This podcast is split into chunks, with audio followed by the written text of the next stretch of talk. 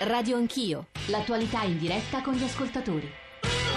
Sono quasi le 9.35, noi stamane stiamo discutendo di pensioni e discutere di pensioni significa parlare di, di, tante cose, significa parlare di quello che è successo ieri, quota 96, docenti universitari, la penalizzazione per chi voglia andare in pensione eh, prima dei 62 anni, significa parlare di esodati e esodati è il tema che abbiamo scelto di affrontare in questa terza parte, prima però volevo leggere un altro po' di code su alcuni dei temi che abbiamo toccato in questa, in questa trasmissione. Sono in pensione, ci scrive Enzo da Torino, dal 1 aprile 2006 all'età di 58 anni e mezzo. Ovviamente data l'età e dato il lavoro non particolarmente usurante, l'agente di assicurazione, ho continuato a lavorare dal 1 aprile 2011, ho avuto il supplemento che mi spettava di diritto. Tutti gli agenti di assicurazione aderiscono ad un fondo pensione privato che a 65 anni eroga una seconda pensione. Come mai la signora Fornero con la sua legge ha deciso anche per le pensioni private? Perché sta di fatto che ho dovuto aspettare il raggiungimento di 66 anni e 3 mesi per poter percepire la seconda pensione. I suoi ospiti ritengono giusta questa cosa?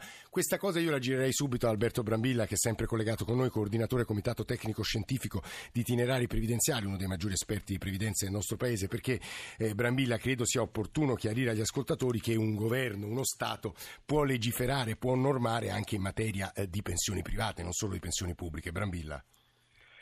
Beh, sostanzialmente sì, non c'è alcun paese dei paesi dell'Ocse, quindi dei paesi più industrializzati, che non abbia un governo che faccia sia le norme per la previdenza ovviamente di base pubblica e anche per la previdenza complementare, anche perché la previdenza complementare ha delle agevolazioni fiscali che si riflettono sulla collettività e quindi su coloro che pagano le imposte e quindi a fronte di agevolazioni date ovviamente ci possono essere delle regole. Quindi sostanzialmente il tema è, è corretto, anche se poi in realtà quando quello che dice l'ascoltatore non è proprio un derivato diretto dalla riforma Fornero, ma è un ente previdenziale di secondo livello che ha fatto una normativa sua per tenere l'equilibrio di gestione e questa norma poi è stata approvata dal governo.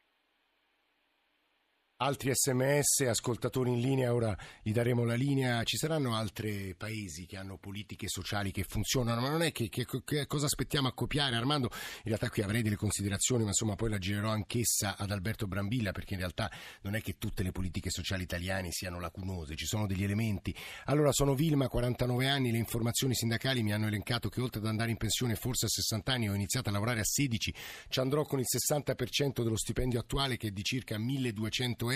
Questo dopo oltre i 40 anni di lavoro sarò messa ancora più male di adesso a livello economico e questo mi spaventa. Devo dire che le proiezioni sulla, sulla entità delle pensioni sono un po' queste, cioè la percentuale rispetto allo stipendio eh, medio, lo stipendio conclusivo è a calare. Ruggero da Bari, buongiorno.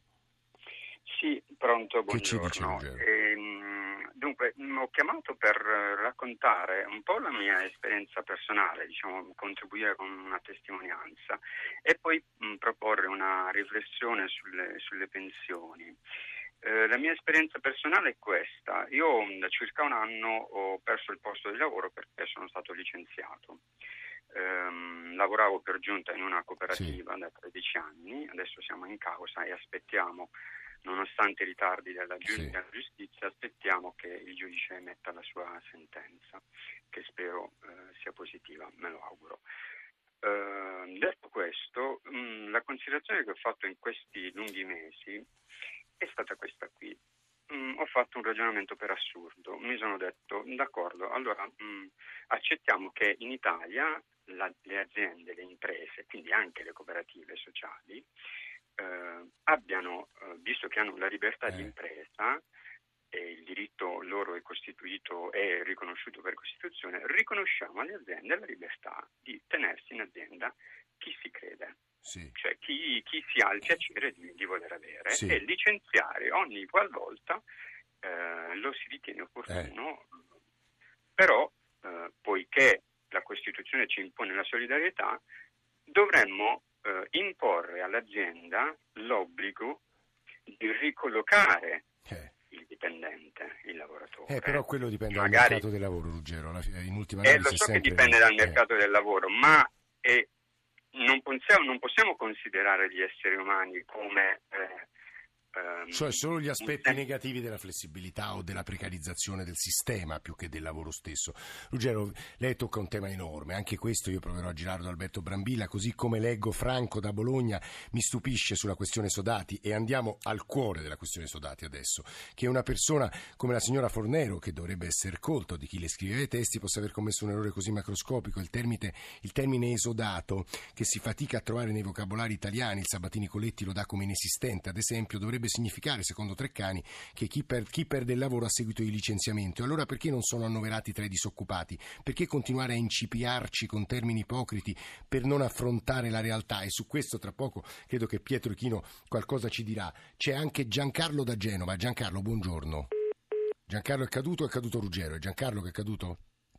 E allora io adesso proverei a affrontare la questione degli esodati attraverso le voci, le riflessioni eh, che ha raccolto Maria Grazia Putini abbiamo al telefono Domenico Proietti, che è responsabile di previdenza e fisco per la WIL, segretario confederale. Vogliamo fare un piccolo riassunto prima di ascoltare le storie? La vicenda nasce con i provvedimenti Monti Fornero sul finire del 2011 non avendo previsto una fase di transizione in contemporanea all'elevazione dell'età d'accesso alla pensione a 66 anni e 3 mesi, si è verificato che diverse centinaia di migliaia di persone si sono trovate dall'oggi a domani senza lavoro e senza pensione perché avevano sottoscritto degli accordi di mobilità e quant'altro che permettevano di avere poi la pensione successivamente. Noi pensiamo che proponendo un range tra 62 e 70 anni, oltre a risolvere il problema degli esodati, si darebbe anche una possibilità di scelta ai lavoratori di come e quando andare in pensione. Ed eccole le storie. Abbiamo al telefono Marianna Loi. Eh, quanti anni ha signora? 60 anni.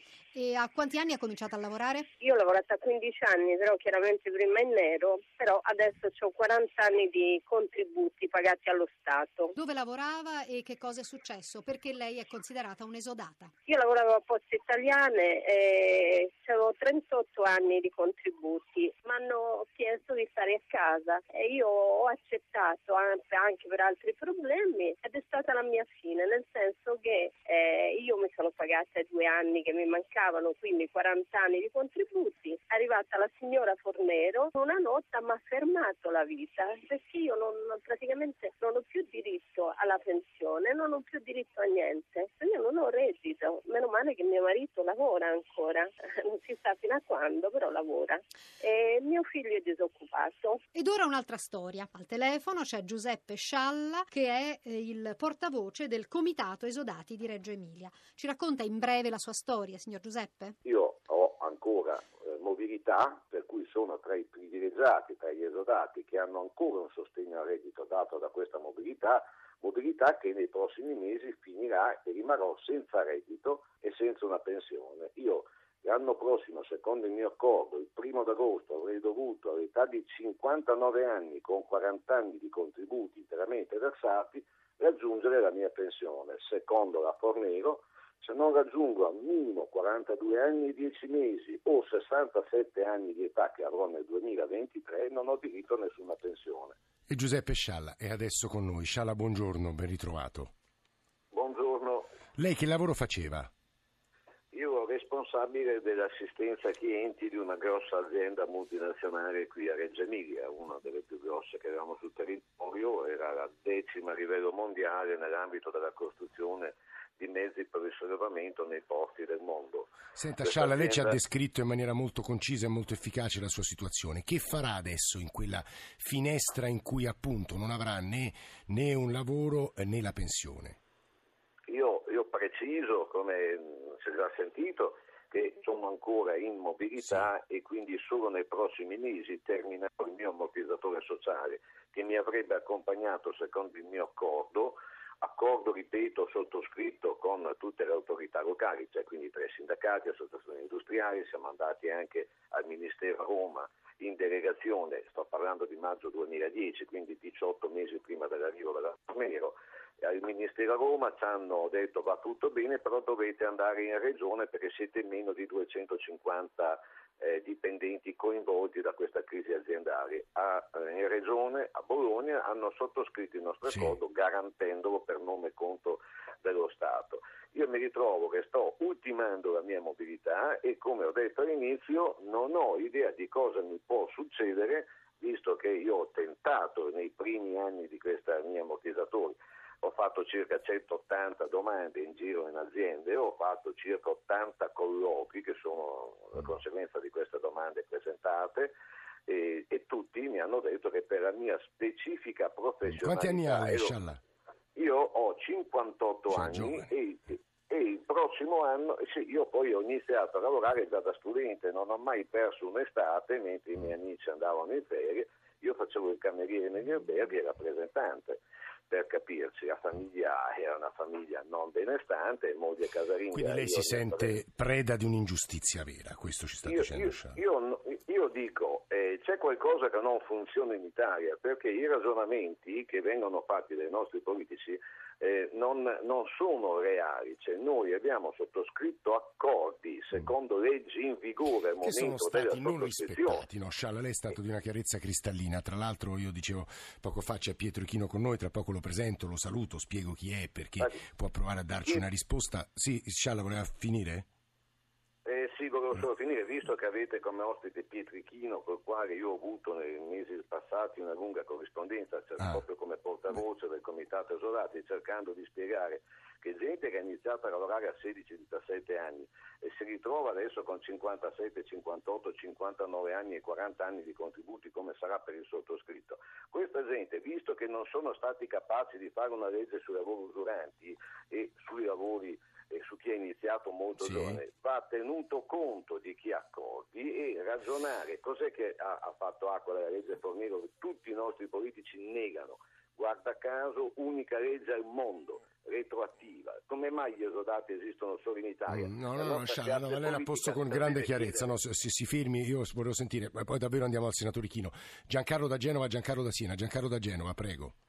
Buongiorno, A lei. Eh, guazzabuglio la pensione, tutte queste leggi qui hanno creato solo grande confusione e anche una delusione nell'aspettativa di vita. Ehm, io sono un agente di commercio, faccio 500 km al giorno, ho 63 anni e Sì. 42 anni di versamenti. Sì. Non ho, non ho usufruito della pensione, diciamo, re- mh, quella vecchia, per sei mesi. Mm. Per sei mesi. Mi sono trovato quindi posticipata la pensione di tre anni. Perché lei andrà a 66, da quello che No, capisco. no, no, io andrò a 65 anni, eh, andrò a 65 anni, però con una perdita anche economica considerevole. Ehm, questa disparità di trattamento anche tra lavoratore autonomo, perché io per lavoratore autonomo potevo andarci un anno dopo del lavoratore Sì. eh, diciamo statale. Ecco, que- tutte queste disparità di trattamento non le capisco. E poi l'aspettativa di vita. Ma l'aspettativa di vita cosa vuol dire? Che uno per andare in pensione deve avere lì il carro funebre vicino alla porta. Giancarlo, oddio, Eh, speriamo, eh, no, speriamo di no, nel senso che più o meno la media, la media campiamo in media un po' più a- di anni dei nostri nonni e quindi in teoria lo Stato non si può permettere di pagarci eh, vent'anni di, di- di vita non lavorata, diciamo così. Giancarlo, ma insomma non sono io a dire, ma Ichino e poi Brambilla lo diranno molto meglio di me. Giancarlo da Siena e poi davvero vado dal senatore Ichino. Giancarlo. Da Sì, Siena, buongiorno. da Siena, buongiorno a lei. Prego. Pronto? Sì, sì, vada pure. Giancarlo. Buongiorno, eh, volevo intervenire su alcuni punti se è possibile.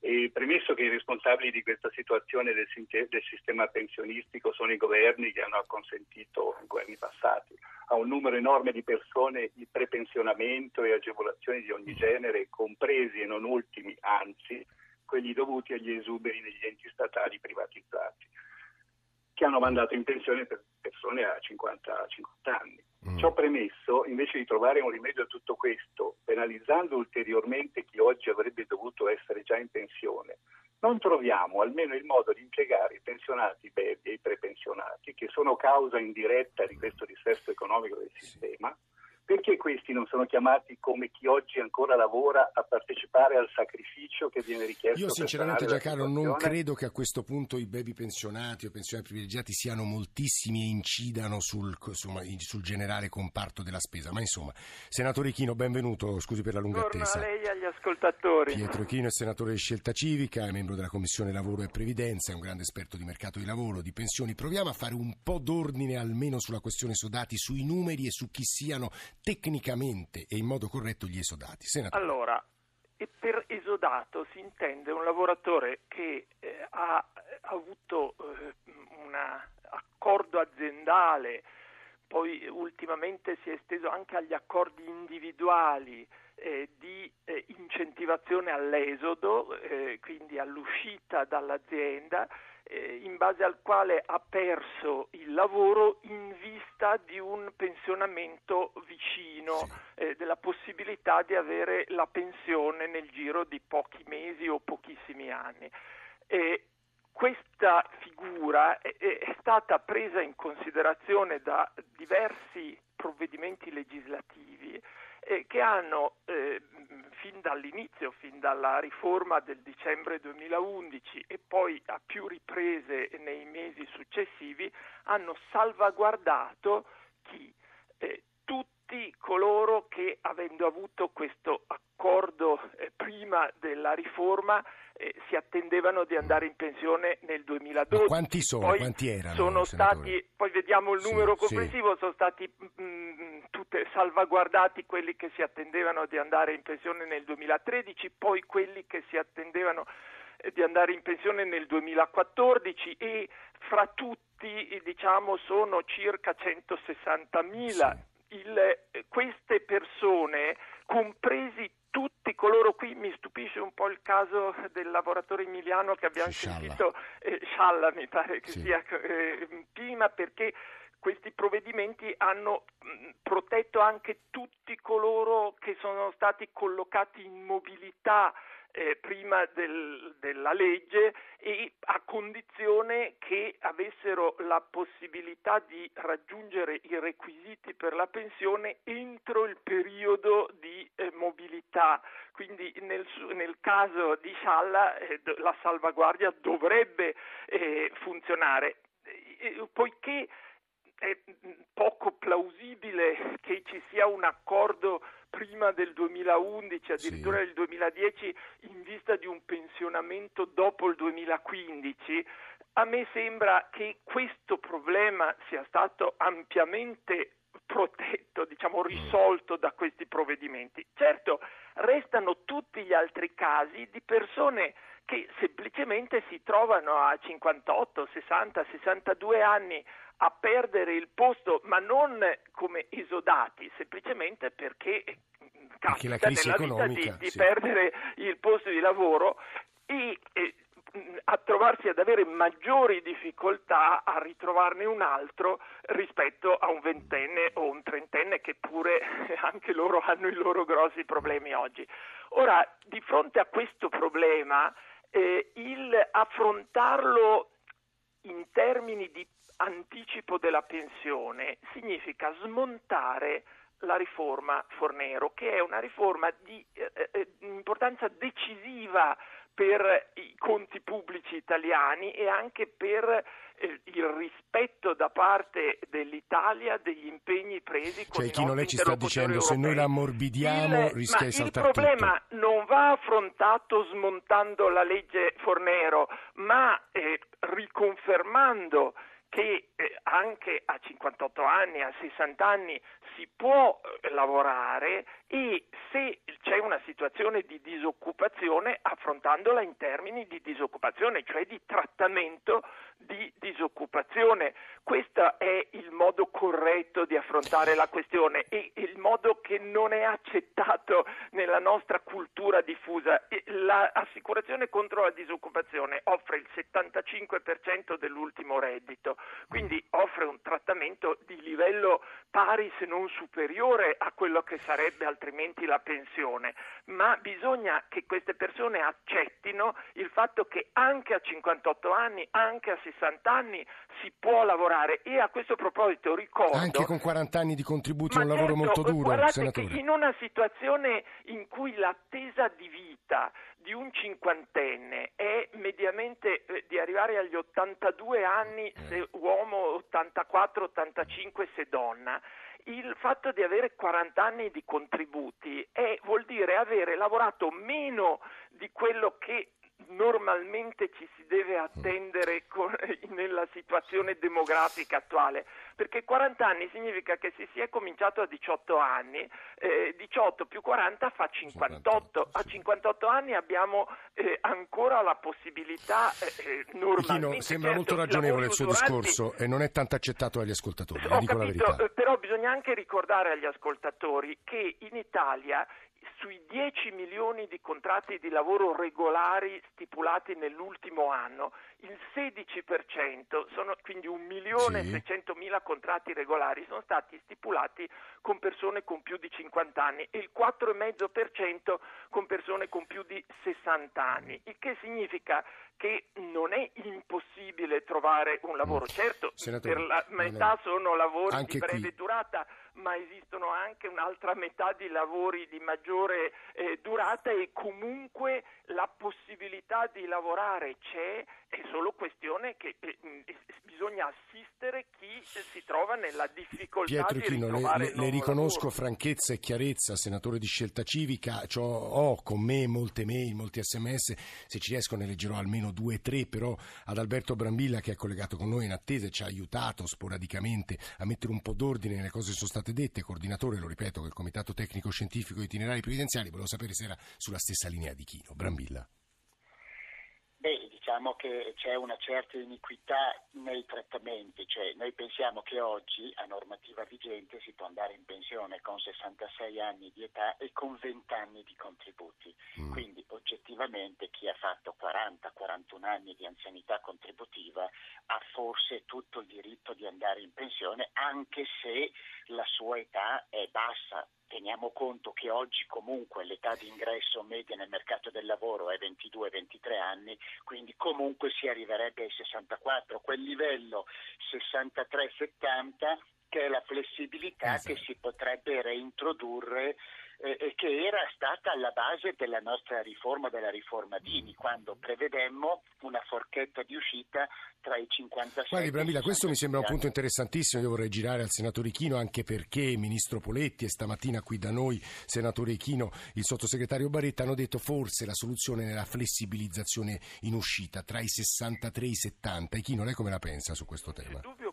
Soluzione che deve essere cercata e, e sulla quale stiamo lavorando. Eh, Mm. Io stesso ho presentato eh, come primo firmatario con il senatore Tiziano Treo un disegno di legge eh, dedicato eh, all'active aging, cioè invecchiamento attivo in cui insieme a diverse misure per far fronte alle difficoltà del eh, far lavorare gli anziani, ma soprattutto eh, gli incentivi necessari perché questo avvenga, abbiamo previsto anche una flessibilizzazione dell'età del, del pensionamento. Senatore, Però io davvero mi scuso con lei, sì.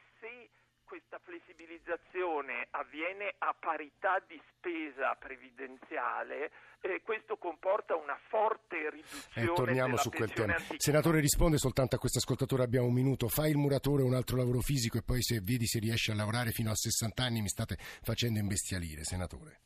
ehm, i lavori usuranti, i lavori eh, che richiedono uno sforzo fisico rilevante eh, sono- devono essere trattati co- come tali, però non dimentichiamo che questi sono una minoranza nella platea generale del lavoro nel nostro paese non- ehm, quindi non c'è dubbio che il lavoro eh, più fatico- fisicamente faticoso deve essere trattato diversamente. In quel disegno di legge di cui parlavo ci preoccupavamo Anche- anche, anche di ridisegnare Chino. il lavoro in funzione delle capacità fisiche esatto, del le lavoratore. capacità fisiche del tipo di lavoro che uno ha fatto Pietro Ichino. La fermiamo perché siamo arrivati alle 10. C'è il GR1 delle 10. Grazie davvero al senatore Ichino. Grazie davvero a Alberto Brambilla che ci ha aiutato lungo tutto il corso di questa trasmissione. Siamo arrivati alle conclusioni. Alba Arcuri, Nicola Ramadori, Maria Grazia Putini, Alberto Agnello, Valentina Galli, Andrea Cacciagrano in regia, Claudio Magnaterra, Fabio Lelli in console stamane.